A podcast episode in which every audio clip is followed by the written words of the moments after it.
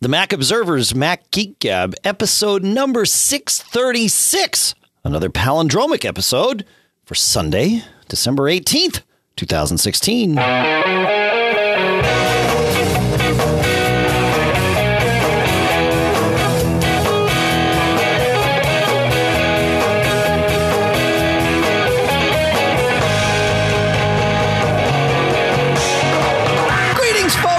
Welcome to the Mac Observer's Mac Geek Gab, the show where you send in your questions, tips, and cool stuff found. We share it, we answer it, we do all kinds of things. And the goal is in our hour and maybe 15 minutes that we get together each week to learn at least four new things each. That includes me, that includes you, all of us, each four new things. Sponsors for this episode include Other World Computing at macsales.com. We'll talk more about their Thunderbolt 3 slash USB C dock in a minute. Barebones software at barebones.com, makers of BBEdit. Fantastic software. It doesn't suck. And Eero at Eero.com, where between now and uh, and I think the day before Christmas, so between December 18th and December 24th, you get a hundred bucks off of a three pack. So it's back to that uh, that Black Friday pricing at Eero.com and at coupon code MGG saves you the cost of overnight shipping, which is pretty cool. Here in Durham, New Hampshire, I'm Dave Hamilton. And here in Fairfield, Connecticut, John F. Braun. That's what you think, John F. Braun. Yes, it is. it's all relative. It's all cold, man. That I know for sure. Hmm. Hmm. Yeah. It's freezing out there. Like literally, it was negative four this morning when uh, Below freezing, way below freezing. Yeah. Yeah. Craziness. Negative four. And we're supposed to get uh, like a like a not insignificant but not crazy amount of snow tomorrow night too. I think you I think you're getting some tomorrow. Is that right? Is that the plan? I'm ready, I- man. I sh- and I, I need to say because I, I, I know we said that this show is is uh, for Sunday the 18th and that's when it'll come out. But we actually recording all these shows uh, for the next three weeks. We're recording a little bit in advance, so that's why uh, that's that's why maybe the weather doesn't make sense. Let's stop talking about the weather, John. Let's start talking about Hunter. Why don't you take us there? Hunter writes, Hello, geniuses. No, we're not geniuses. Maybe super geniuses. Evil geniuses. No, that's Dave Ah. Fletcher. Yeah. All right. Super geniuses, Wiley Coyote. Um, I write to you because I don't know where else to turn. I have a strange issue with Safari. I cannot quit. If I try to quit Safari, it locks up and requires a force quit. This is a constant trouble, not intermittent, meaning if I or the system when I'm sleeping need to install updates and reboot, I have to force quit Safari. This is only a minor annoyance for me most of the time, but it irritated me every time I performed the force quit action, as it should.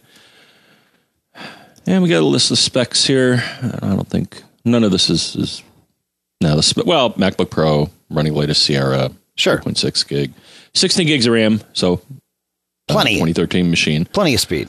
Um, listing all right then a, a list of the uh, safari extensions 1Password auto page rise instapaper iBlocker menu and iBlocker um, of course you probably already tried is disabling those um, but it's good that you know that that's one place to look if your browser misbehaves is Yeah. your extensions or plugins or whatever you want to call them um, and the steps that were taken was doing a hard drive repair okay reasonable could be corrupt uh, corrupt disk or data structure on the disk. Boot into safe mode. That didn't seem to fix it. Onyx, okay, better, better. But still, no fix.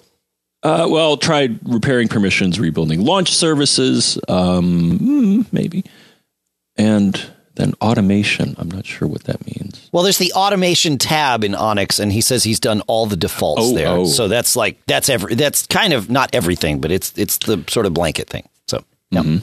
All right, so that was a, a good try, um, but none of those fixed the problem. Yep. Here are some suggestions. So there's another place in Onyx you may want to look, and that's Onyx cleaning.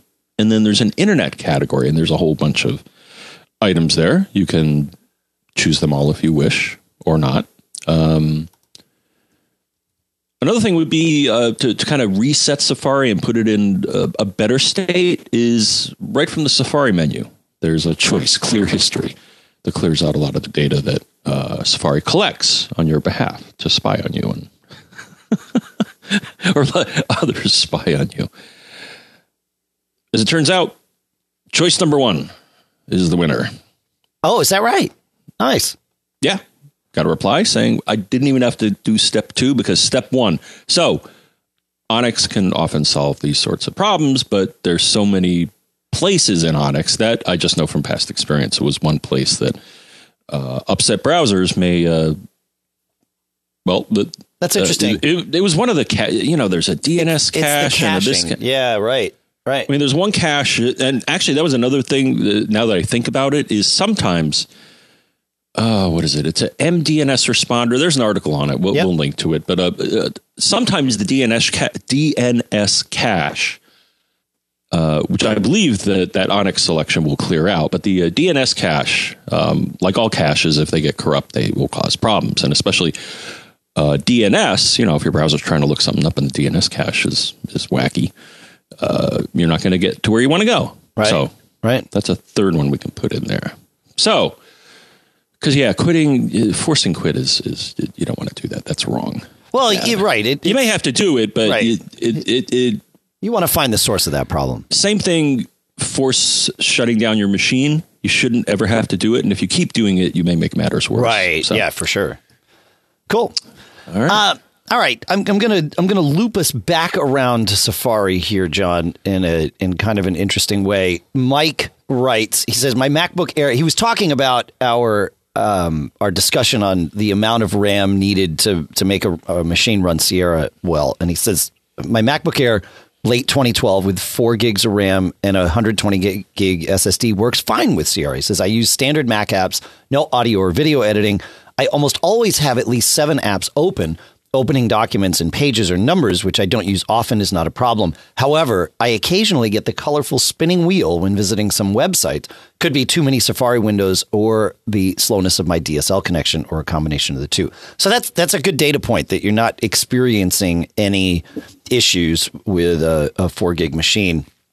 My 2011 Air has four gigs and I but I and I definitely run into RAM starved and CPU starved scenarios uh, but I'm I I also keep an eye on that stuff. So maybe it's part you know that I know that I'm in that that that scenario and then I experience it. But I also notice Safari lagging like crazy, and it's gotten worse. And so I did some digging. Opening Activity Monitor. A lot of times I see processes relating to contacts, contacts syncing, not just the contacts app. The contacts app could be closed but still things getting really slow. And uh, and I noticed it when filling out forms in Safari the other day. It was just like painfully slow. So I went into Safari preferences autofill and unchecked the box that says use using info from my contacts. It made all the difference in the world. Now I don't know. I mean, I just did a clean install of, of Sierra on this machine, so uh, I suppose it's possible that I've got a cache issue there, but I think it's just that I have a lot of contacts, and whatever that um, that process is that goes through and and uh, you know sort of indexes those for for lack of a better term, that may be the thing that uh, that was slowing down Safari a lot for me. So I've I've disabled that, and it made a huge difference. So there's a little tip for you for the day. Yeah. Yeah, and in the in the chat room at mac uh, macgeekgab.com slash stream, uh, listener John writes that uh, it could be corrupt contacts in there too, and that makes sense. It could be a corrupt contact. So I don't know how I'd go about finding those. I guess uh, I guess exporting them all out and bringing them all back in would be one way to do it. Uh, but but I sort of did that because these contacts weren't um, they weren't imported from a previous build, they were synced down from iCloud. But uh, but it's possible I've got some you know maybe corruption's the wrong term, but but something in there that's that's causing OS 10 to spin. So I'll check it out. But there's my tip for you. If you're having problems in in uh, Safari especially with forms. Safari preferences, autofill, and uncheck that using info from my contacts box. So there you go. Good. Yeah, John. Yeah, I never uh, never got into the uh, autofill thing. All right. For good reason, I guess. Uh, yeah, sure. Uh, listener James writes, he says, uh, the reason I'm sending something in today is because I've started a new job and I have the opportunity to use my 12 inch MacBook as my work machine. This is the first time I've gone to a non remote job and they're considering letting me use a personal device. BYOD is alive and well. Uh, that's bring your own device. So, the question I have is what would you recommend as a starting point? Obviously, I think I should create a separate user account for work stuff as I'm dealing with a lot of confidential client information and business data. I'm already using FileVault on the system for my own account. Uh, we currently use an Exchange server for mail, but are moving over to Google Apps or G Suite, it's called, in uh, the coming months. Any advice or tips would be greatly appreciated. I'm hoping to introduce 1Password to the company too, as the password practices there make me cringe, especially given how confidential and sensitive the data that we work with will be. Uh, yeah. Okay. So um, this is a good good opportunity for discussion. I like the idea of a separate user account and uh, and a secure 1Password database makes a lot of sense. Uh, I'm not sure we can use G Suite and confidential uh, in the same sentence, but that's your employer's decision, not yours. Uh, I, I, mean, you know, uh, Google. There's lots of lots of prying machine eyes there at Google. I guess is, is all that is. Um, I actually love G Suite. We use quite we use it quite a bit here. Uh, your backup strategy is the first one that comes to mind. Specifically, whether or not you're allowed to have a copy of any of that data off site. Because if you're doing a time machine backup at home, then that sort of by definition, unless you do a lot of exclusions, is going to be backing up some of your work data. Now, if they're allowing G Suite to store your email and, and other you know online documents, my guess is they're probably okay with you having a backup at home, but maybe not.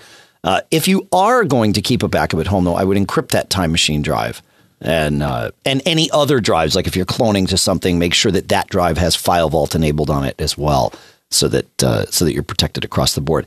Enabling FileVault, by the way, you said you had FileVault enabled in your user account. That is a system wide setting. It, it's whole disk encryption because it's FileVault 2 now. Um, FileVault was just single user encryption, but now FileVault 2 is, is whole disk, and that's the only one you can use.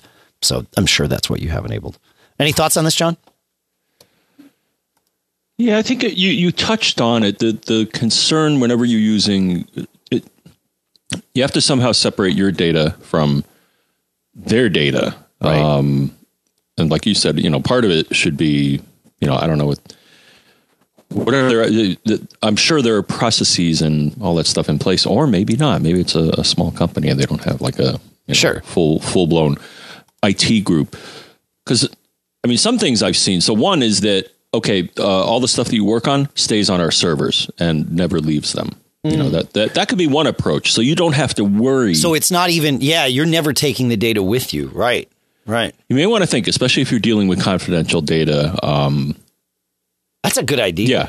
Yeah. Well, that's the concern with a lot of uh, BYOD implementations that I've seen is that you don't want to start mixing your you may not want to mix your work and your personal stuff, whether it be calendars or email and stuff like that. It, uh,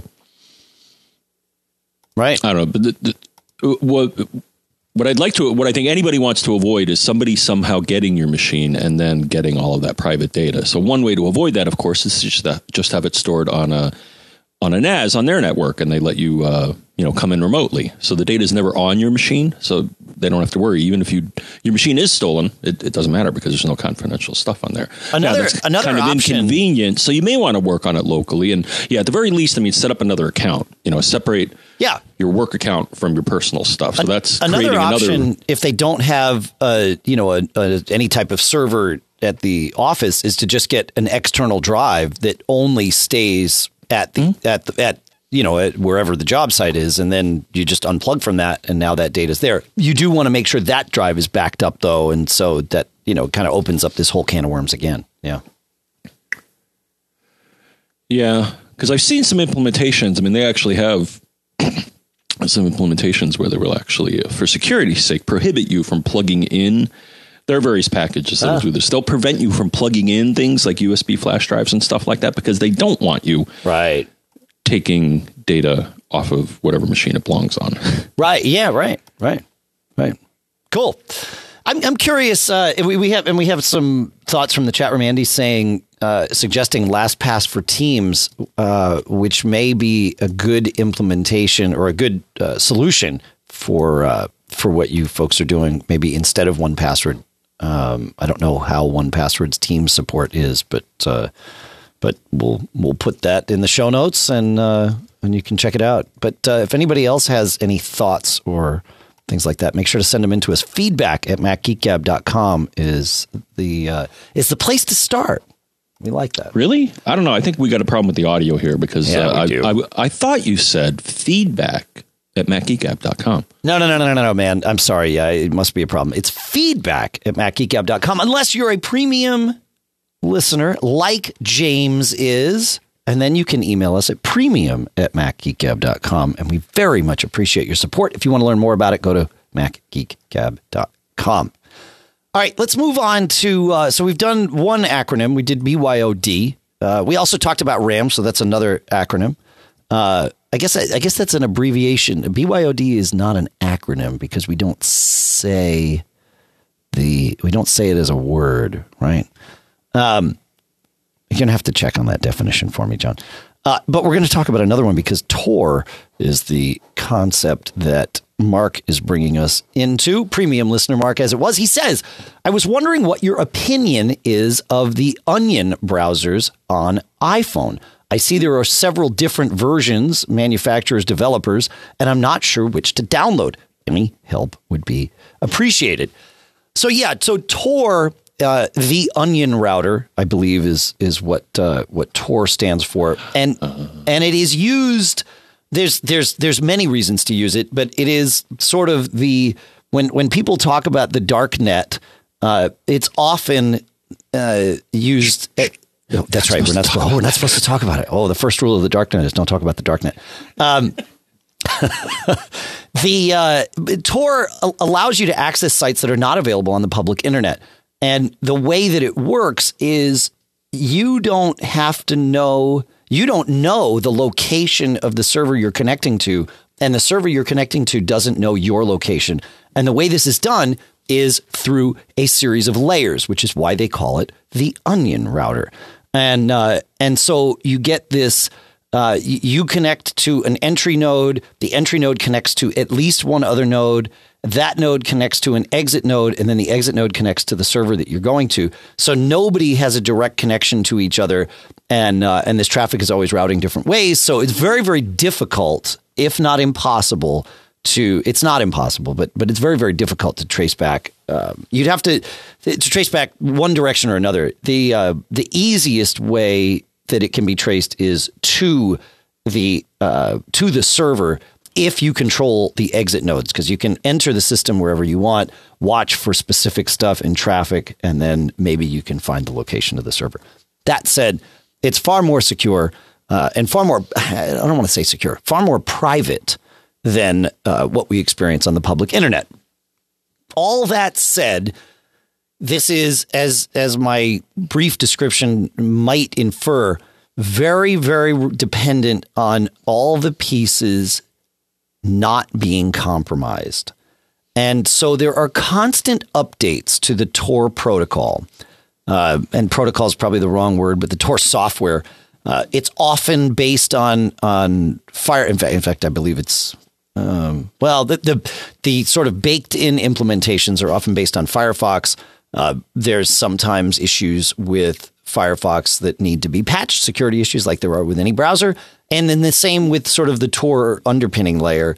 That too needs to be, um, um, you know, patched and, and kept up to date, and it is kept up to date. So the thing is, you need to be using software that is kept up to date, and um, and so I, there's two Tor browsers on iOS that I've used for a long time. I preferred one called Red Browser. Uh, its last their updates went dormant for a while and then sort of came back around. But the last update was in May. I don't know that that's you know frequent enough for me. I, am not doing anything on Tor that that you know makes me cringe. So it, it, it I'm okay kind of using that anytime I I need to access something that that might only be available there. There's some you know whatever. Um, so that's that's one option is Red browser. Recently though, I found another one called the Tor powered Onion web browser. Yep, that's right. Tor powered Onion web browser. And that one uh, seems to be more regularly updated um, for, for, you know, uh, for whatever that's worth. I don't know, John. Whatever, whatever you're going to do with it. Uh, I, and that's the other thing is if you really are worried about security and pri- and mostly privacy, I think iOS is the wrong solution anyway. Uh, I would highly recommend using uh, something called Tails, which is available at uh, tails.boum.org. Tails allows Tails is a self-contained environment, so it's got its own operating system. It's uh, everything. And and that way you can be certain that no vector has been compromised because you're using this package thing. Unless of course you feel like tails has been compromised in which case you're kind of screwed. Um, but uh, tails is updated regularly. You would typically run it from a usb stick. You would boot your machine with it. There are ways to do this. It's not the simplest thing to do on a mac uh, you could run it inside of a virtual machine Again, you know, the the privacy purists will say, well, yeah, but then if your VM is compromised, it doesn't matter. So, uh, but you know, you can pick your your layer of security there. But uh, any thoughts on this, John? Keep in mind that if someone sees you using something like this, um, depending on what your local oppressive corporate or political regime may be, well, one, you could just, you know, remove yourself from that environment, then you don't have to encrypt your stuff. But if people see you using a product like this, it may tip them off that you're up to no good. So right. keep that in mind. Yeah. just like a lot of people have said, oh, why do you need to encrypt your email or PGP and stuff like that? And, you know, one thing was like, well, you must have something to hide. And it's like, well, yeah. Yeah. yeah. Could be. Depends be. who you're working for. But, it depends. Um, yeah. Right.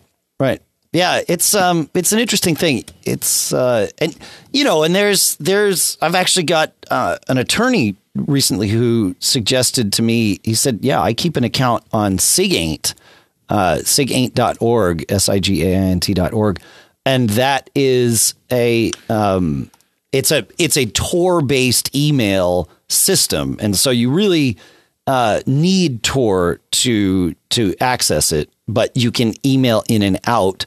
Uh, to normal non-Tor, uh, non-Onion addresses, and you know it's it's just it's interesting. This this kind of was just kind of how it works. But if you want privacy, uh, uh, security is is not really the, the the term that I would use, but privacy or or even better anonymity, uh, which is sort of the best form of privacy. Then then that's what that's what Tor tends to provide, and uh, you know is what it is. That's how it works. But yeah, be careful. I, you know, there's there's some argument. There's there's been lots of discussion about whether or not iOS is secure for for Tor. The the the downside is that you really can't totally sandbox something on iOS because if JavaScript starts running, it might expose the actual IP address of the device. Um, you know, there, there there's some there's some walls that you simply cannot put in place on on iOS. The flip side is most the, the walls that you can put in place are sort of put in place automatically. So unless your app gets compromised by the developer, then you can be pretty certain that you know you're you don't have any third party thing running on your iPhone that's going to be able to poke in and and manipulate what's going on with this with this browser. So uh, it, it, it's it's secure, anonymous to a point, and then beyond that point, it you know if you visit the wrong website it could force your iOS device to expose things.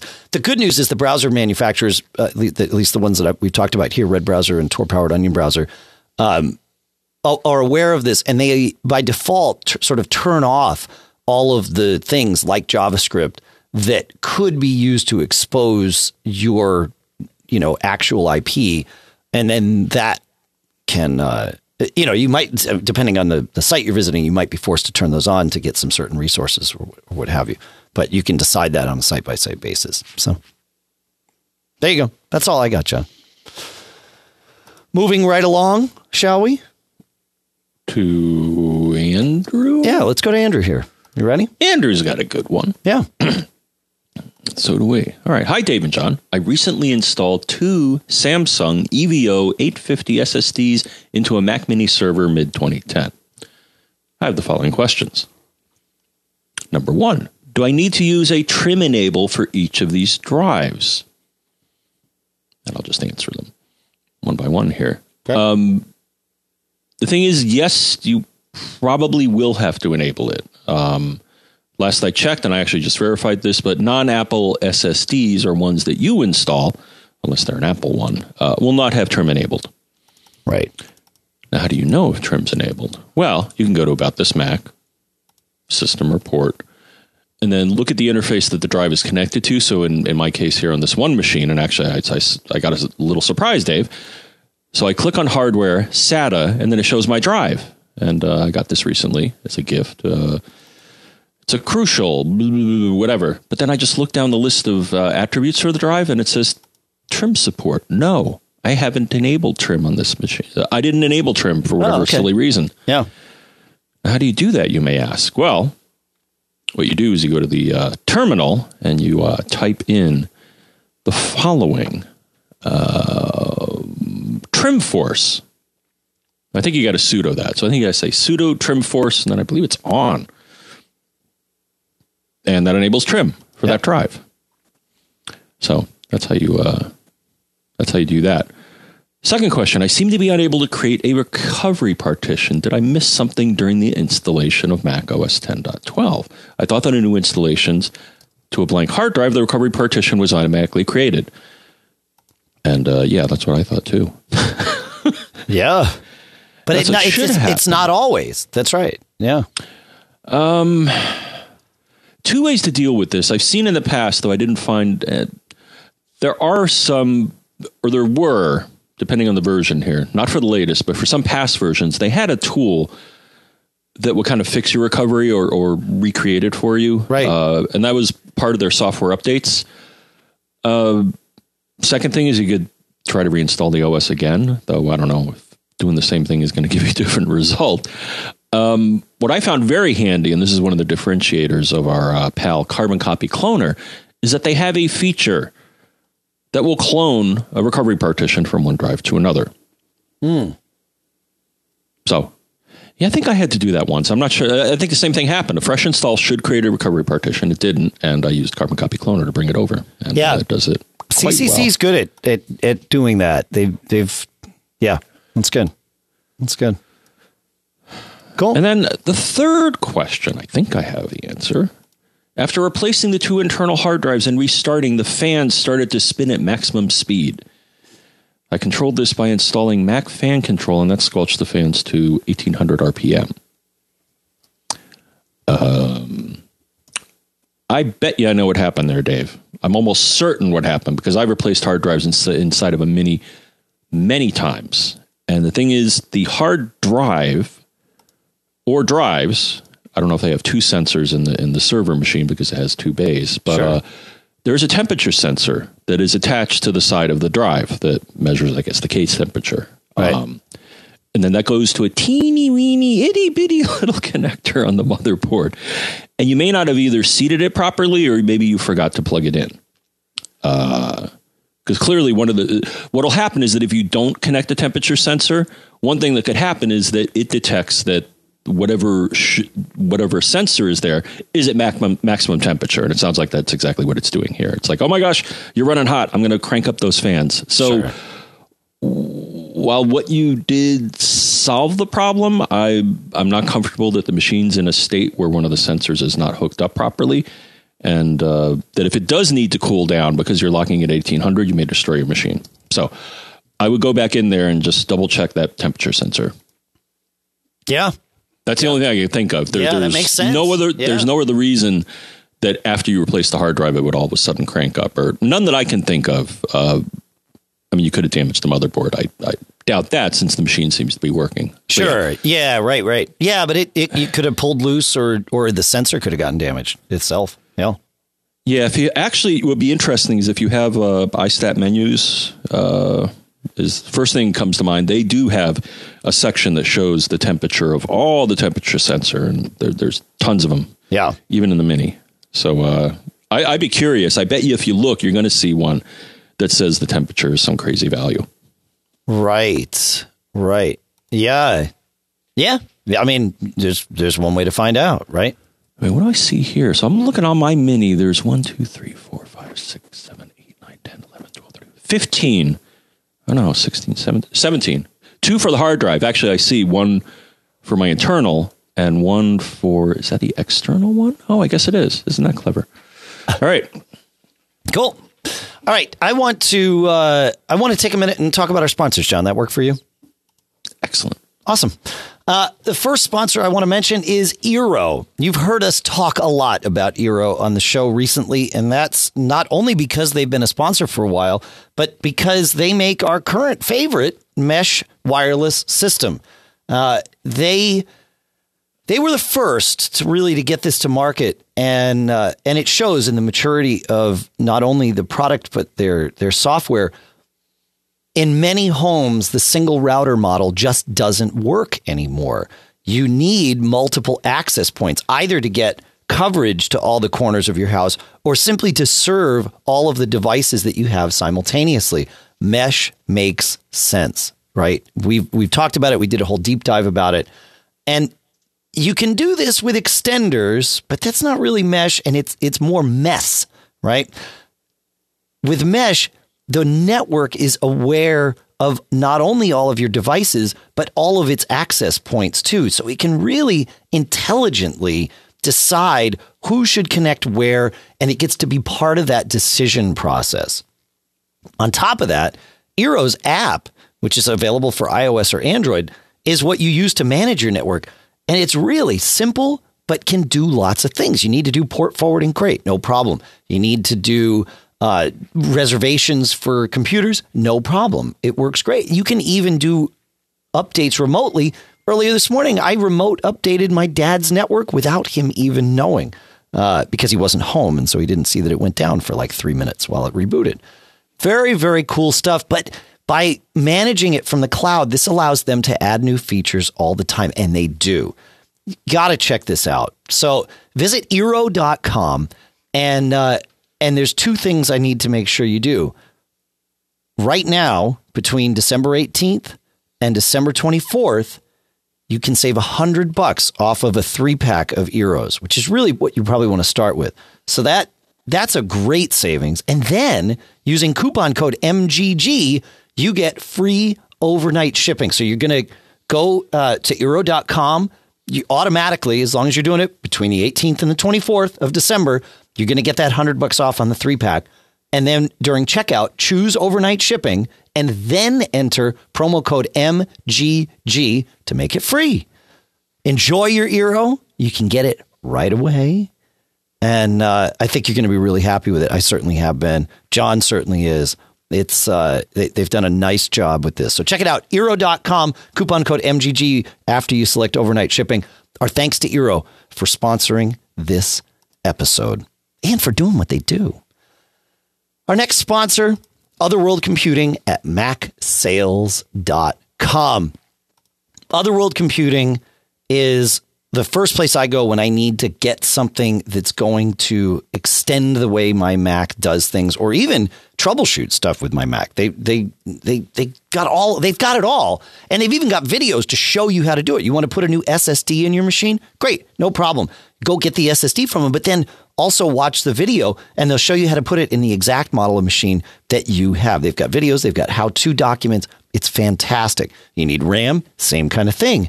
You need uh, you know, uh, an extender to to a, to a um, uh, external hard drive case, or just a unit to put external hard drives in, like their their Voyagers and that kind of stuff. It's all right there. They make all this stuff themselves. They know what they're doing.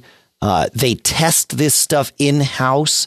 They understand these products in and out. So if in fact you have a problem, they're going to be able to help you.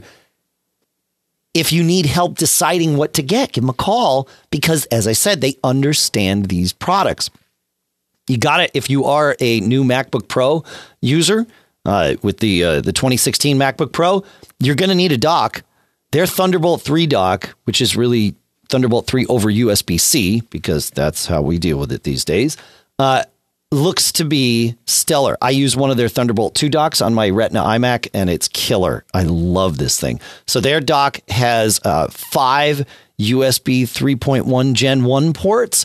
It's got a FireWire 800 port. It's got gigabit Ethernet. It's got mini display port out so that you can go USB 3 to your display at your desk. It's got dual uh, USB C slash Thunderbolt three ports so that you can uh, daisy chain things down the down the line, and it's even got an SPDIF port for pro grade digital audio. It's got an SD card reader on the front. One of the USB ports is on the front, and it's got audio in and out on the front as well. Really, really cool stuff, and you got to check it out. Our thanks to Other World Computing at MacSales.com for sponsoring this episode, and Barebones Software we love the people at Barebones because they make software that doesn't suck. It still doesn't suck. They've been doing this literally for decades. That's longer than TMO has been around. And we've been around a long time. You got to check out BBEdit. I know I get crazy about this, and it's a text editor. And some people say, Dave, it's okay. It's just a text editor. Well, that's because you haven't used it, maybe, because it's more than just a text editor. It is my favorite place to go to do anything with text. I'm using it to process the show notes for this show. Uh, it lets you really do anything. I mean, I, I, had to compare two two documents the other day.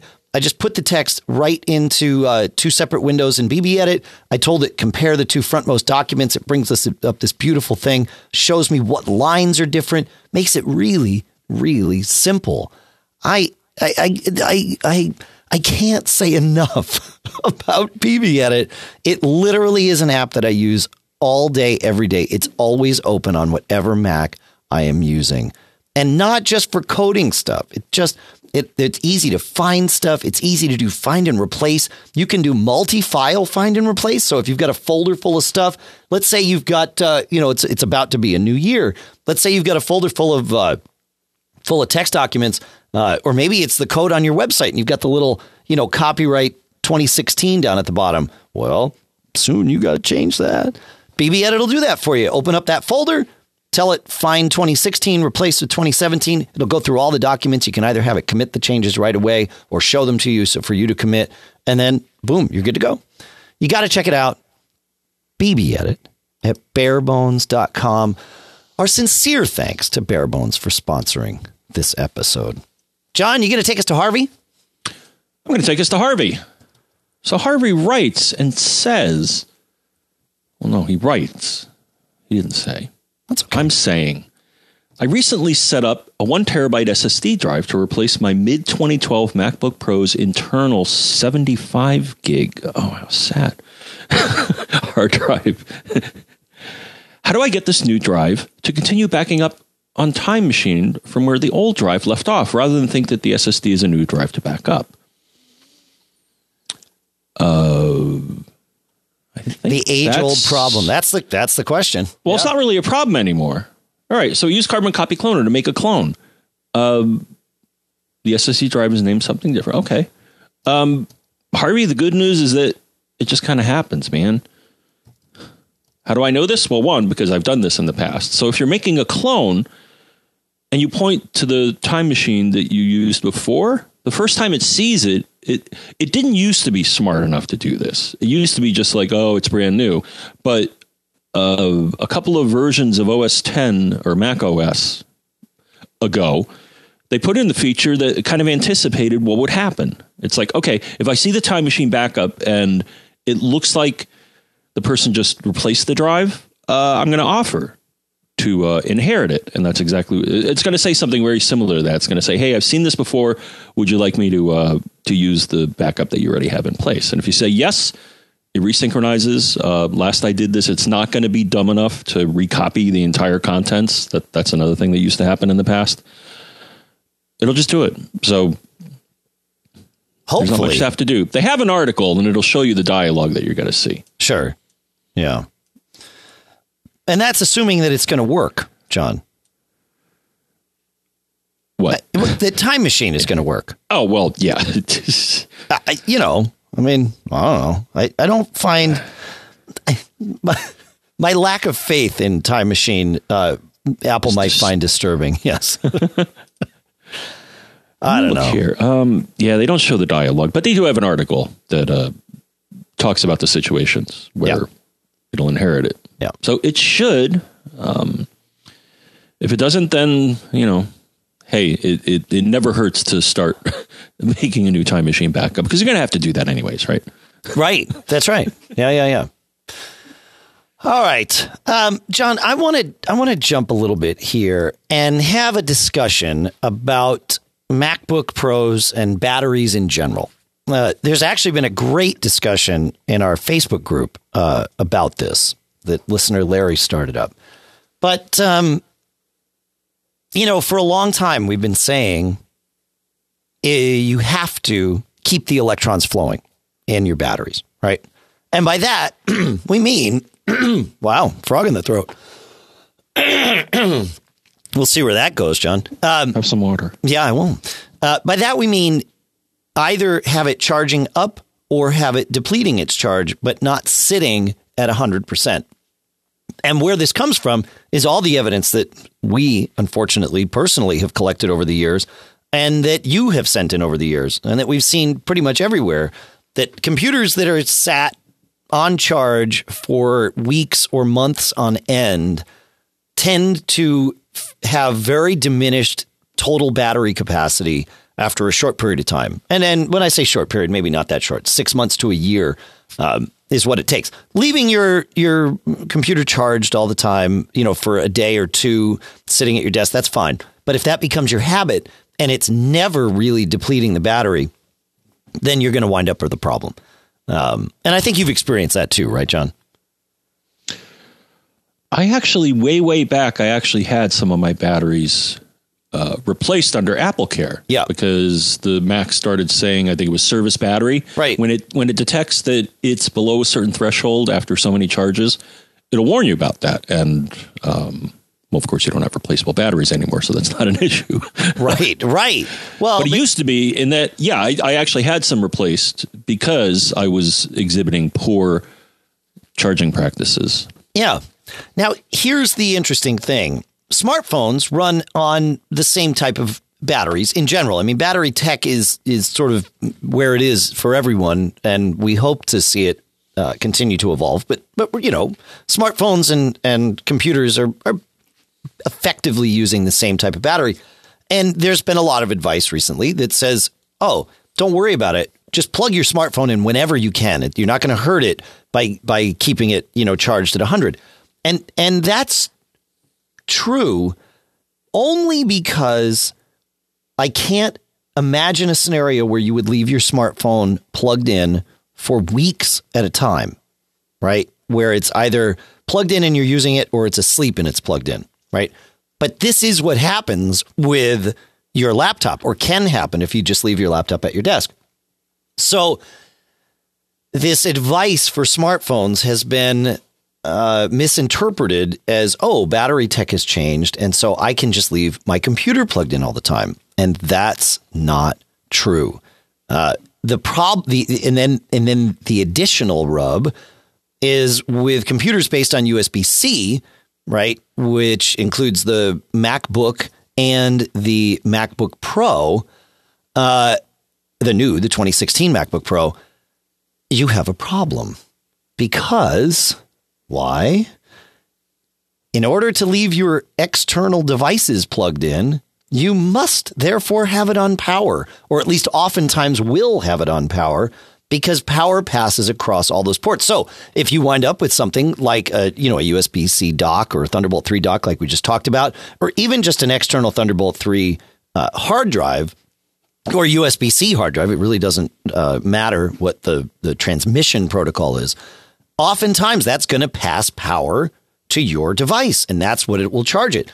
So it makes it impossible to be on uh, connected to all your devices, your you know your gigabit Ethernet, your external hard drives, your external display, and not charging the computer. Now, Apple's doing some things in software, and and I know that uh, many of you with MacBook Pros, the 2016 MacBook Pros, report seeing the computer saying that it's you know discharging for a little bit and then it'll go back on charge. Maybe that's enough. We don't know. We don't have enough experience with this yet. So I, I, I just caution everyone to really keep an eye on your battery, uh, your max, you know, your your uh, what, what do we call it? The ma- maximum battery capacity. I, I, can't think of the, the name that, that we would call it, but that's it. And uh, and and be very careful about leaving your laptop or any battery operated computer or device plugged in full time for weeks on end. For a day or two, no big deal. Weeks on end, I still think you're going to run into problems. What do you think, John? That's been my experience. Although, like you said, some people say, "Yeah, don't worry about it." uh, in my experience with my various MacBook Pros, um, yeah, I don't leave it plugged in all the time. And uh, when I used to, uh, it hurt. It, it, looked to have hurt the battery. Maybe things have gotten better. I don't know. Because technically, the battery in mine here is replaceable, Dave. I mean, it's not a removable battery, but you know, I popped the cover off the bottom, and uh, as far as I know, I can still get one. You know, it's rectangular. It's not you know crazy shape yet. Right. I started doing that too. I, I, think any Mac beyond the one that I have, or at least MacBook, uh, the battery isn't really something that the user can service, right? No, I mean, I, I, guess you know anybody can service anything, but but it's not certainly not built for the user to service. That's right.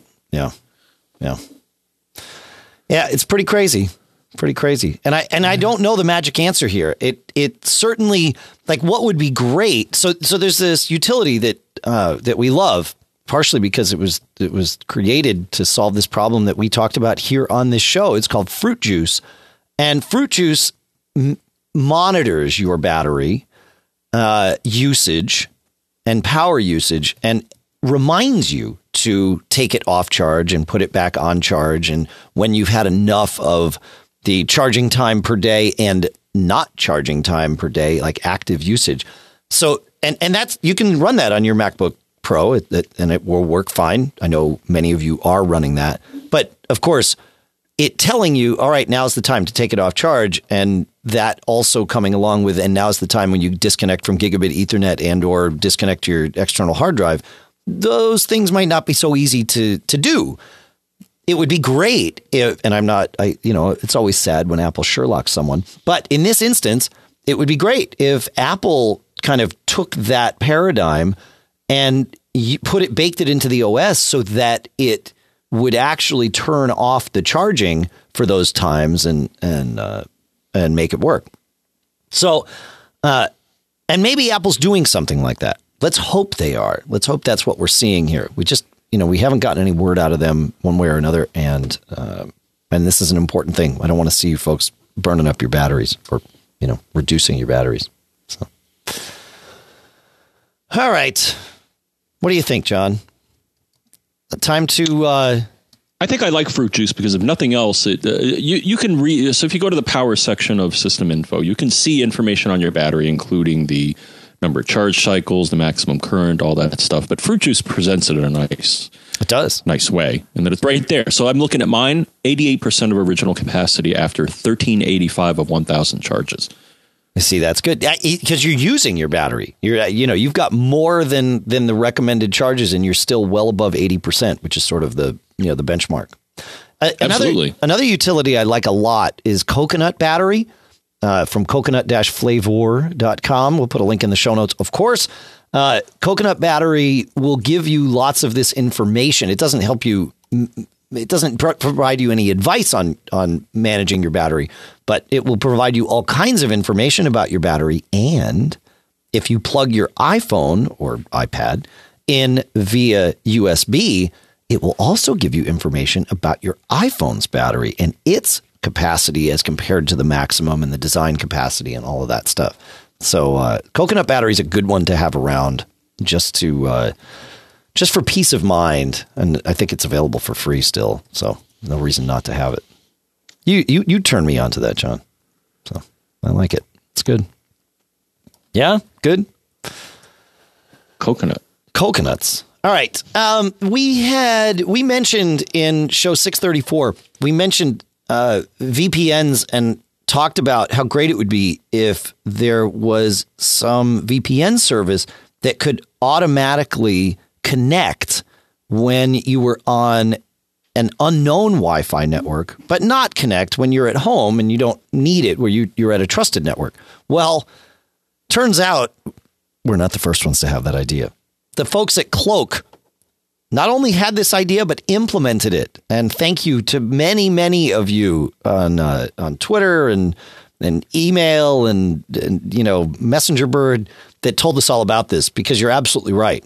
Um, Cloak does this, and they have a whitelist of uh, network names, and you just say, "Nope, on this one, I don't need you to auto connect," and it won't. But otherwise, it will. And so there you go. That's that's Cloak. It, uh, I believe getcloak.com, right? Yeah. So there you go. You use Cloak, right, John? Or you have in the past?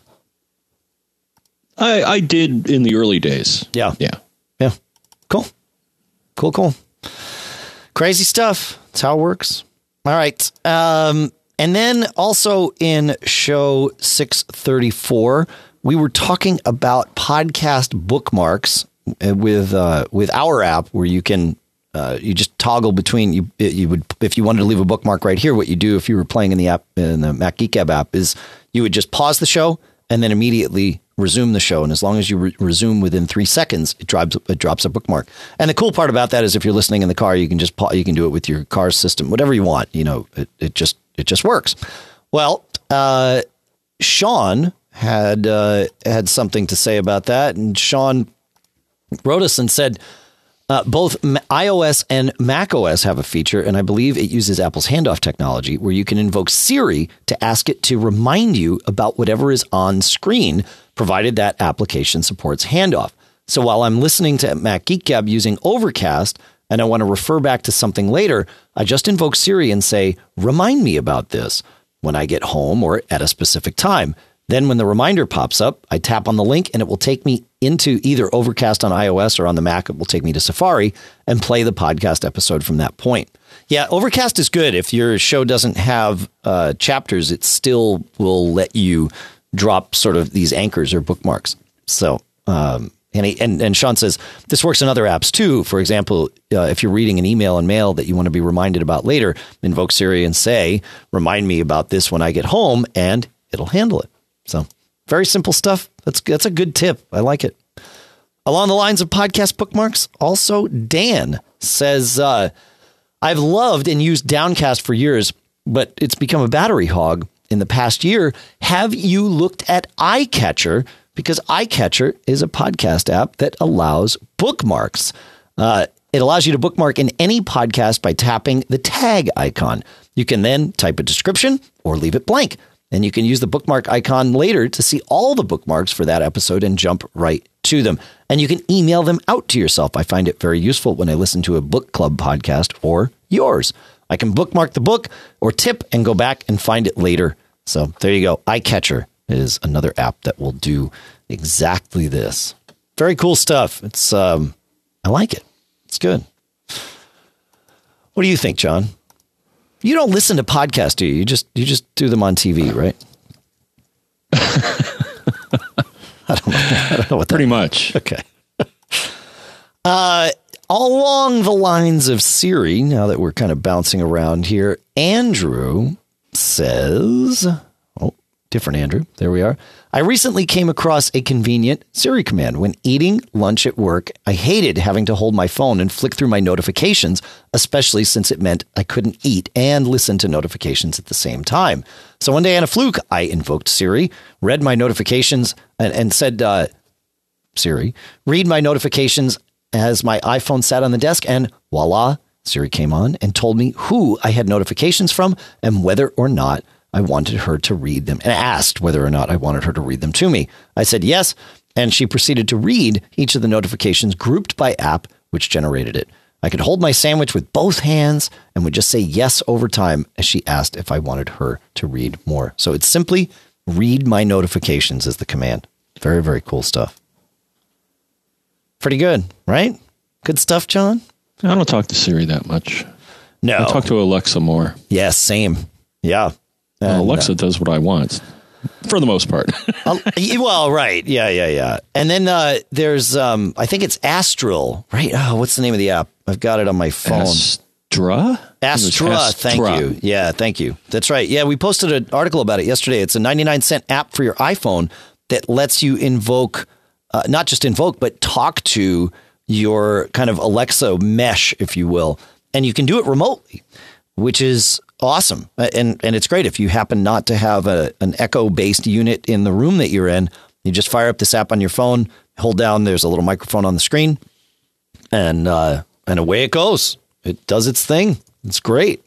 Yeah, I love it. It it works. You just authenticate it to your uh, to your Amazon account, and you're, you're good, golden. Yeah. Fun, fun stuff, John. Fun, fun stuff. I got to put that in the show notes, don't I? So, uh, why don't you take us to? Uh, I mean, we had again. It was it was a tip from many, but uh, we were talking about uh, remote access to your Synology system, and and you had mentioned that you were doing this, and lots of listeners have mentioned they were doing this. You want to you want to lead that discussion here, John? Uh, yeah, I guess uh, Robert. Uh, I'll go through Roberts because it's Okay, a, that's fine. More general question here, Yep. but um, all right.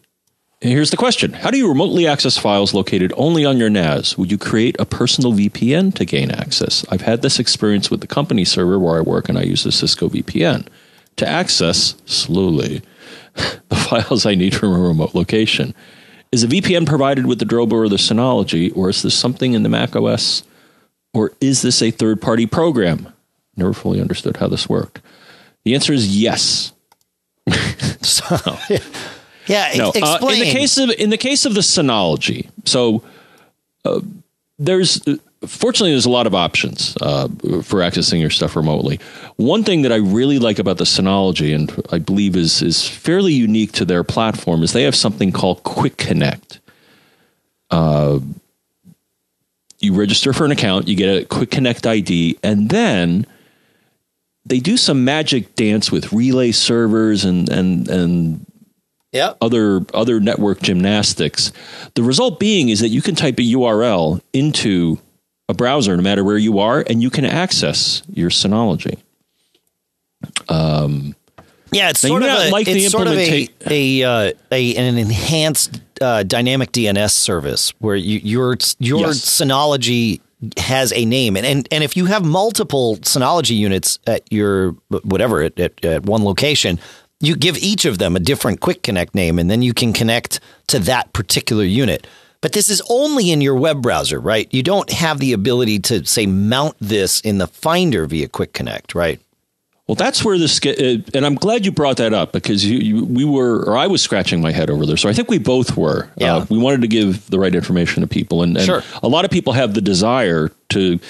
So if you do this through the browser, you get the access to the DSM interface, just like you, which is a, a desktop in and of itself. It's just a Right. different one. It's not your Mac desktop. And you can certainly get to your files from there. There's nothing Absolutely. stopping you. Yeah. And uh, on iOS, you can actually use just your Quick Connect ID and run this thing they have called DS File, and that'll bring you right in. Yeah. Um, and, and for the record, and I know we're jumping all over, but DS File can be used as a data source for just about any app. It, it exposes itself just like Dropbox does or anything like that. So if you need to save something and you're exporting it out of an app, DS file is almost always going to be in that list along with, you know, Dropbox and, mm-hmm. and, and uh, Amazon Drive and Google Drive and all that stuff. So Now, if you want to mount the server from the Finder, yeah.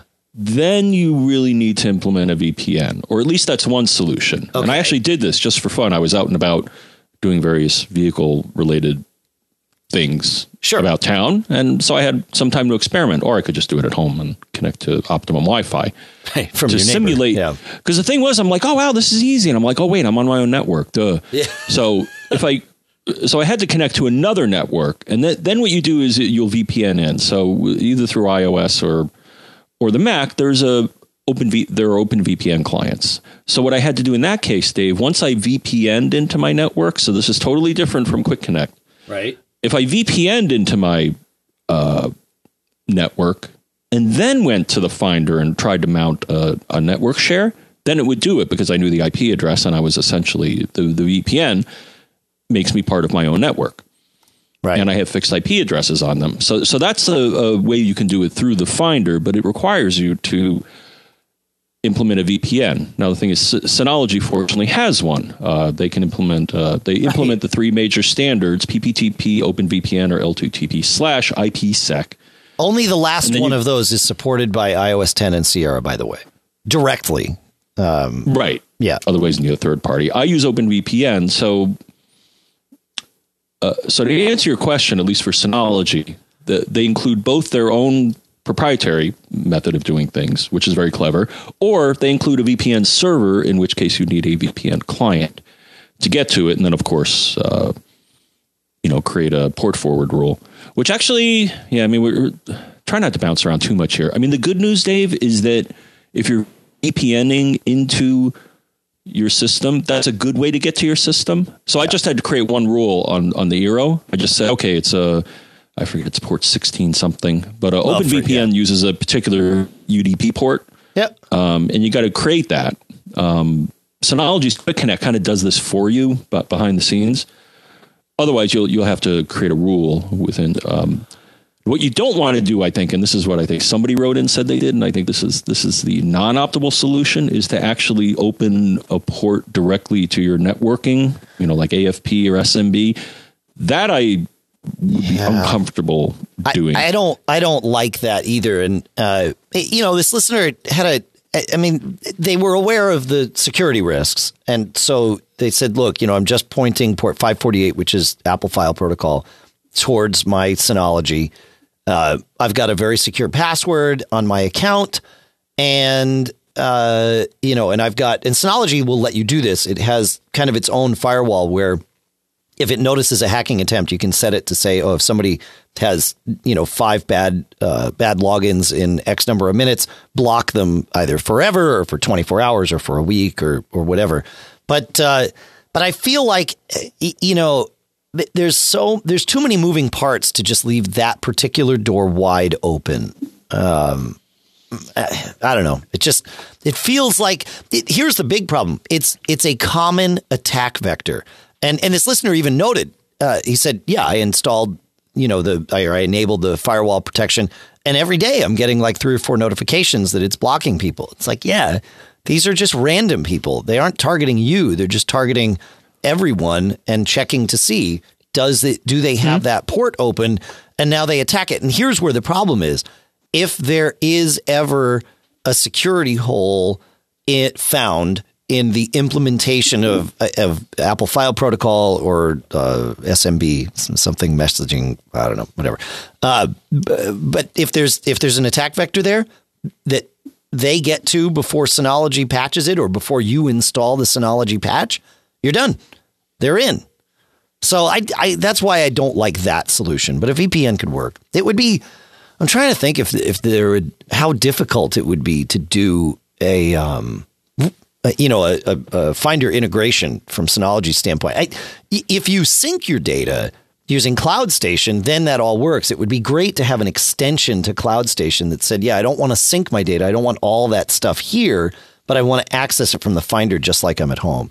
That would. I mean, it's certainly doable. We we saw a transporter do it. Um, so because because the problem with doing it over a VPN, is is network overhead, right? You're still transferring lots and lots of things back and forth, icons and, and all of that stuff. So it can it can still be a little laggy depending on the speed of your internet connection. So Oh yeah, like like like was said, you know, I can Right. access uh, using Cisco VPN, which I've used in the past, albeit slowly because you're limited by your internet connection speed versus your hopefully faster uh, corporate network. Right, right. Yeah, exactly. Um, Andy in the chat room says, uh, doesn't Cloud Station have an upload only option on the Mac in settings? I've got Cloud Station here. I don't recall seeing that. Um, but maybe. I mean, it, well, it does, but, but I think it's, um, it's, I don't know how you would see the files that you're not downloading. So I'd have to, I'd have to look at that, but maybe, maybe there is something here. Maybe there is something here. I'm meeting with the Synology folks at CES anyway, so hopefully we'll, uh, you know, I'll bring this up because I think it would be a cool thing, and they seem pretty, uh, pretty hip to to doing that stuff. John, take us to Thomas. It's time to do a little bit of ranting. I think. Thomas, I didn't know this. Thank you, Thomas. Have we, you? we don't know to- either, so you, you might want to tell us, John. Uh, Well, Thomas writes in and says, or asks, have you gone to https colon slash slash supportprofile.apple.com lately? And the answer is no. So I went there. And this is when it struck fear in my heart, Dave. So I went to this location. All of a sudden it said, uh, yeah, we're going to redirect you somewhere else. And I'm like, oh, no.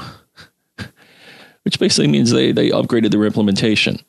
It used to have a list, as Thomas points out, of all your products registered with Apple with serial numbers, whether they're under warranty, Apple Care. Blah. It was a great resource, and I think a lot of you have used it. I used it. Now it redirects you to a page that appears to show only products recently used with your iCloud account and not much else. And I confirmed that. I can't see. All I can see is the, the products that I have registered with iCloud, Dave.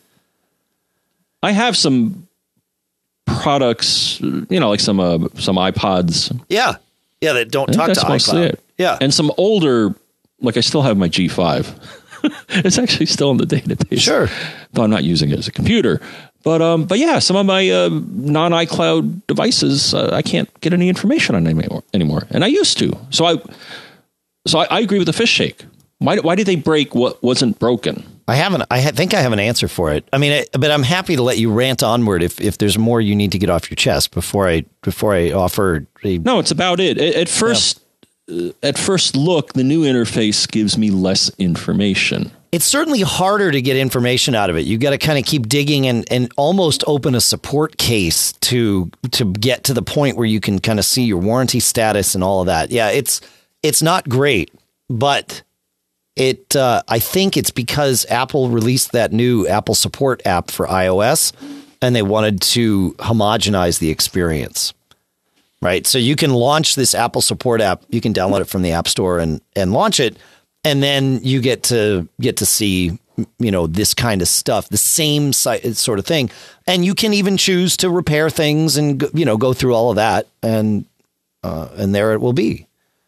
So I, I think that's what it is. Is they wanted to to make it so that regardless of whether you're doing it on the web or on their iOS app, you have this consistent type of experience. I'm not saying I'm not. I'm just you asked the question, so I'm just offering a reasoned response. I'm not.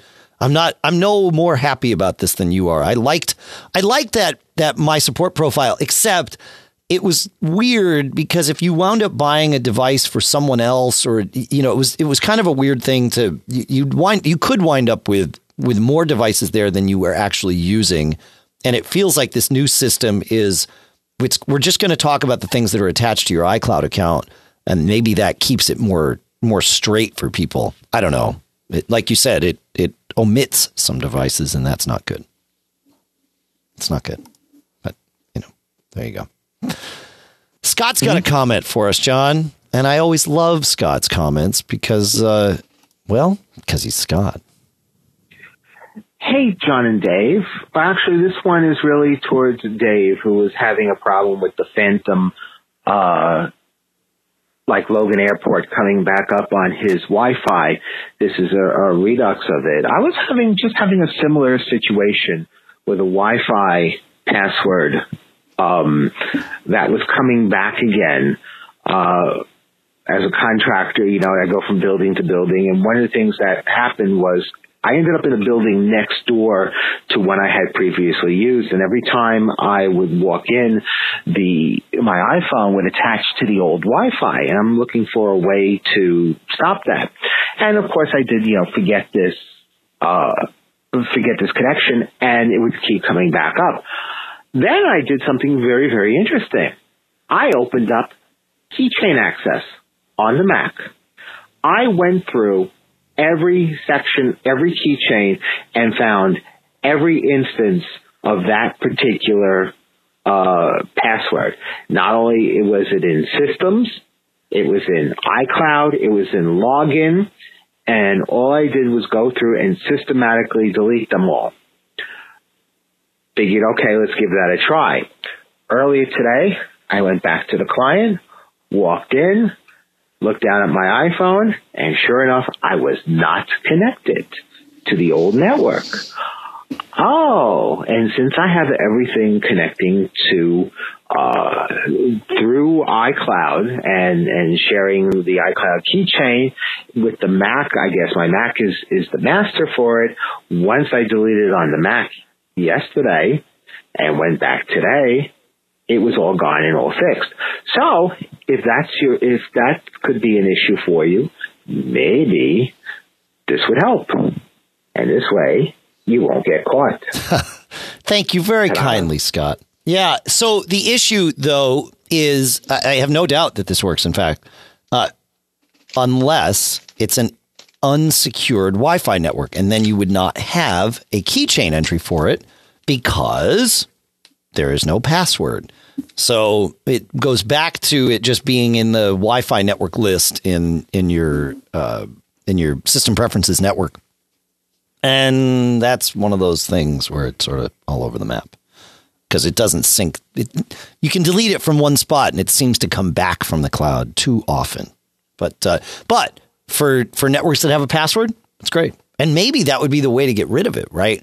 Add a password I don't know if you, how you could do that. I don't know. Maybe there's something here, John. Anyway, in uh, in show 635, we were talking about all kinds of secure email. Proton Mail was one that we discussed, and uh, and in fact, Andy helped us, did help us test it, and it worked great. Uh, I would get a message in our mailbox that said you've received a, a secure email.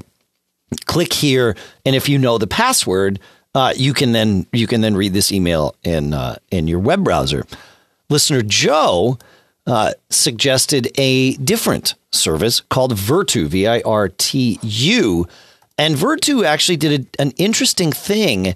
It uh, instead of requiring a password, it made me authenticate with my email address so that it was basically saying we need to prove that you have this address and I was able to log in, you know, or with a Google account thing and, and authenticate my email address that way. There were a couple of other ways to do it, and uh, and then and and, and it, sorry, it's not Virtu, it's Virtru, V I R T R U dot com, and uh, and once I did that, it actually decrypted it in my browser. So it's it's stored encrypted at rest on their servers, and then it it decrypts in the browser. You can see it. Attachments were there. Very very cool stuff. So, um, so Proton Mail, Virtru, uh, very interesting ways and and um, interesting solutions for sending uh, secure email in uh, in today's world. So cool stuff. I, I really appreciate uh, you folks helping us test this out. Fun, fun stuff. We did our gift guide stuff last week, John, and now we have some gift guides from you folks. So I'm first going to go. Andy actually kind of really hit the hit the jackpot on this one. He has uh, he has four things to recommend, I believe. The first one is the MPOW Buckler wireless waterproof shower speaker. Bluetooth with built in speakerphone for shower or outdoor activities. That's what it's called on Amazon's page because people like to uh, make sure they they get their their all their keywords in on their Amazon searches. But as Andy says, this little waterproof speaker is super handy and sounds a lot better than you might think. Uh, they regularly go on sale for about fifteen ninety nine. Right now, Amazon is showing it for twenty one ninety nine. Uh, so thank you for that, Andy. It's uh, always always good. We like we like fun stuff. And then uh, next on his list, he says a little bit more of a splurge, but the Synology DS419J uh, at 289 on Amazon, which he sent us a link to as well.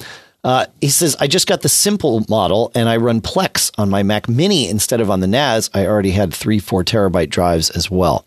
So, um, yeah. And you, you know, the, the important thing to note when you're picking a Synology is, uh, and I'll, we'll find their website where you can look at um, what NAS's Plex and their their own video station will run on. You want to make sure if that's something you want to do that it's supported on that particular model because otherwise you get into trouble. But uh, you know, it's good.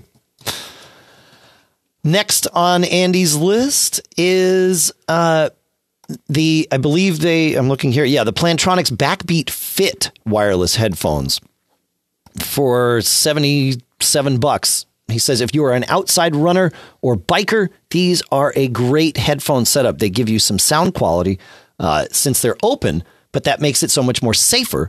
Uh, they give up some sound quality because they're open, they're not sealed in your ear, but that makes it so much safer as you can still hear everything around you. And uh, and they're Bluetooth. They have uh, shuttle controls, like uh, not shuttle, but play pause controls on uh, on one of the ears, and I think volume on the other too. So uh, I, I've got to say, I've been impressed with the Plantronics stuff. Uh, their their earphones. I use one of their headsets. Uh, they they really they've they've done a good job with uh, with kind of making things that work and sound decent. So that's you know that's the key. Uh, and then lastly on Andy's list is where are we here? Uh, oh yeah. Uh, he found something. It's called the Sabrent uh, USB 3 dual bay external hard drive docking station. And there's lots of things like this out on the market. This one's 35 bucks. I think OWC makes one too uh, that I've used. But it's very cool to it the, the, way the way this unit is is it just sits on your desk uh, or on a tabletop. It doesn't have to be a desk. And uh, and then you drop a drive or two into it and you can power them up independently and they mount independently. So it's basically two external hard drive cases without the case all in one for 35 bucks. Makes it really easy if you need to access stuff on a drive or clone between two drives. Uh, if you're doing any kind of troubleshooting regularly, this sort of thing can be really, really handy. So we'll put a link to that in the show notes, and I'll, I'll put a link to the OWC one there too that I've used because um, uh, because it, it, they both work, uh, or at least Andy has that has the Sabrent one, and I've got the OWC one. So good stuff. And Devin suggests something that I, you know, I love this when you folks have these ideas. Devin says, uh, I've been a user of Alfred for many years, the software utility. You probably know about their Power Pack paid add on, but maybe you don't. I bought this a few years ago and I didn't get much value from it and ended, ended up switching to the version of Alfred in the App Store to make it the list of apps to install from one easier when I was starting a new machine. He says, anyway, I was in search of a replacement clipboard manager and stumbled back onto Alfred. I rebought the Power Pack for version 3 and I was very impressed with all the improvements they've made. None of the major improvements have been delivered in the version through the App Store, so it may be a good idea to point out all the other options that are available. Uh, highlights of the new Power Pack I've been using include super simple and effective clipboard manager, iTunes manager and search, workflow, a pretty, pretty powerful because there's an online community behind it, 1Password integration, better search settings, and a remote. He says, I don't have use for it, but it certainly looks cool. So thanks for that. That's, um, I, you know, I always, I always forget about these, uh, these things, even though I use Alfred all the time. So good stuff, huh, Mr. Braun? We'll put Absolutely. a link to that in the show notes. Yeah, fun. I've got some more headphones to talk about, but we'll save that. We'll save that for after uh, after Christmas, maybe when you're buying something for yourself.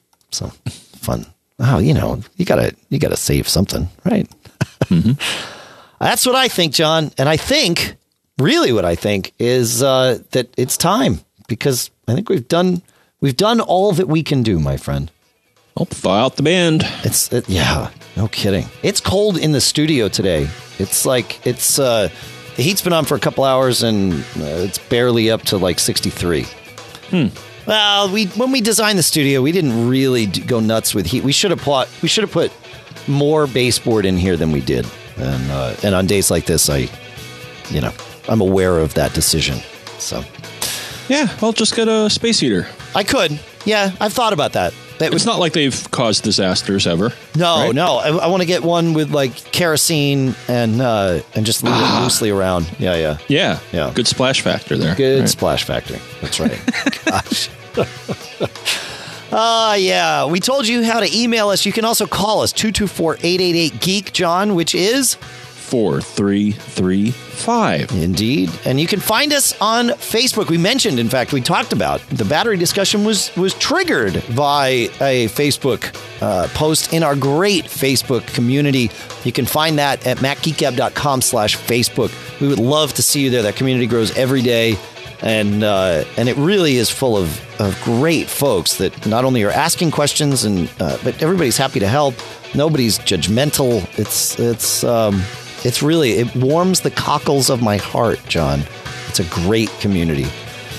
So thank you all for that. Thank you to our premium listeners uh, in this show. Those were uh, Thomas, Robert, uh, Andrew, Harvey, uh, another Andrew, which I think were two different Andrews this week. Uh, Mark, James, and Andy in the uh, in the chat room too. Uh, a new premium listener as or re- a resumed premium listener as of today. So very cool. Check it all out. MacGeekGab.com slash premium or just MacGeekGab.com. Either way, you'll you'll find your way there. Our thanks also to CacheFly Hosting at cachefly.com, where they provide all the bandwidth to get the shows from us to you. Of course, thanks to our sponsors, Eero at Eero.com, where you can save that 100 bucks as long as you do it in this week here. Uh, you can uh, use coupon code MGG to uh, get your free overnight shipping, of course. Barebones software at barebones.com, the makers of the fine BBEdit. Otherworld Computing, which I think we've mentioned more times in this show, perhaps than any other. And not just because they were a sponsor, but because they make some great products at macsales.com. The folks at uh, Fat Cat Software at fatcatsoftware.com slash MGG with PowerPhotos. Smile Software at Smile, or Smile at smilesoftware.com slash geek. And Casper at casper.com slash MGG. Coupon code MGG saves you 50 bucks on a mattress. We won't talk to you. We will talk to you on Christmas Day. That's- That's when the next show comes out. So for those of you that celebrate Christmas, Merry Christmas. For those of you that don't, have a happy Sunday. And for all of you, have a happy week. John, do you have anything else to add? If you're going to be up to no good, especially this time of year, Dave, then you're going to want to use something like Tor or encryption or a VPN because your primary goal, so you don't get coal in your stocking, is to not get caught. Merry Christmas, John. Merry Christmas.